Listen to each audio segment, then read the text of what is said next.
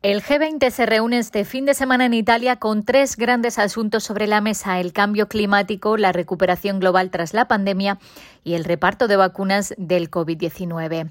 Un saludo de Beatriz Barral. Arrancamos la ONU en minutos. El secretario general de la ONU ha pedido al grupo de las naciones más poderosas que hagan más para ayudar a los países en desarrollo. En vísperas de la cumbre, Antonio Guterres dijo en rueda de prensa que hay niveles peligrosos de desconfianza entre las principales potencias y espera que la próxima reunión de dos días ayudará a superarlos. El éxito de la COP26, la conferencia sobre cambio climático, pasa por Roma, dijo Guterres, que considera que hay un grave riesgo de que Glasgow no cumpla con las expectativas.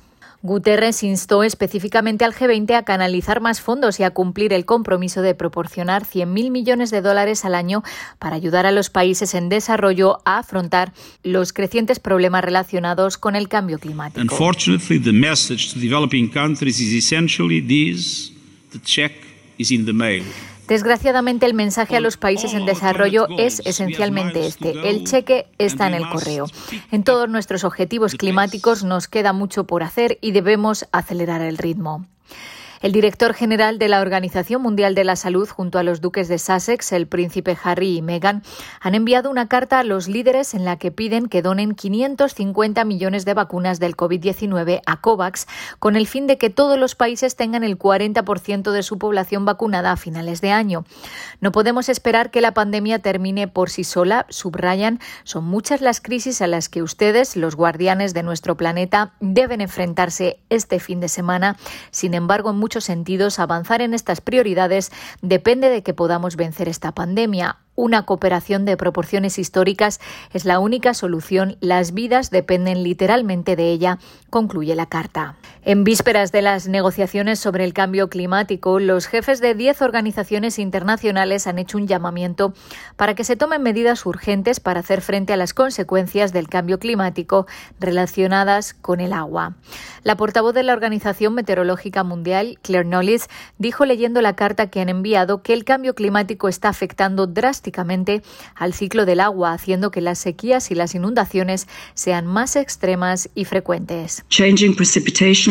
Los cambios en los patrones de precipitación ya están afectando a la agricultura, los sistemas alimentarios y los medios de vida son cada vez más vulnerables, así como los ecosistemas y la biodiversidad.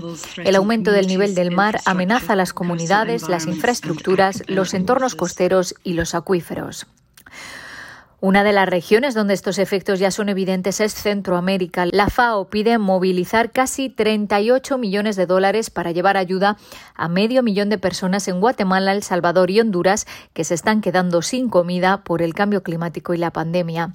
Los fondos solicitados se destinarán a la agricultura y pondrán especial énfasis en comunidades indígenas, mujeres, niños, desplazados internos y personas con discapacidad.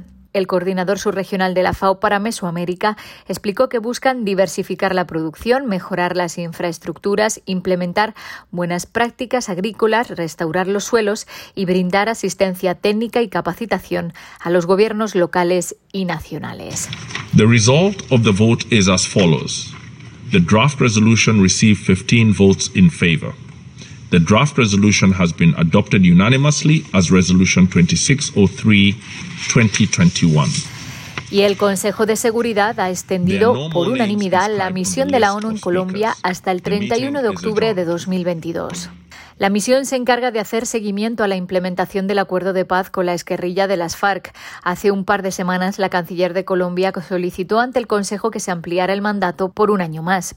En su último informe sobre la misión, el secretario general señaló que en Colombia se han intensificado las disputas entre grupos armados ilegales, entre ellos diferentes grupos disidentes de las FARC, el Ejército de Liberación Nacional ELN y el Clan del Golfo, conocido también como Autodefensas Gaitanistas de Colombia, por el control territorial y las rutas estratégicas de tráfico ilícito, lo que ha agravado la violencia. El secretario general pidió fortalecer la presencia de las instituciones del Estado en el país. Hasta aquí las noticias más destacadas de las Naciones Unidas.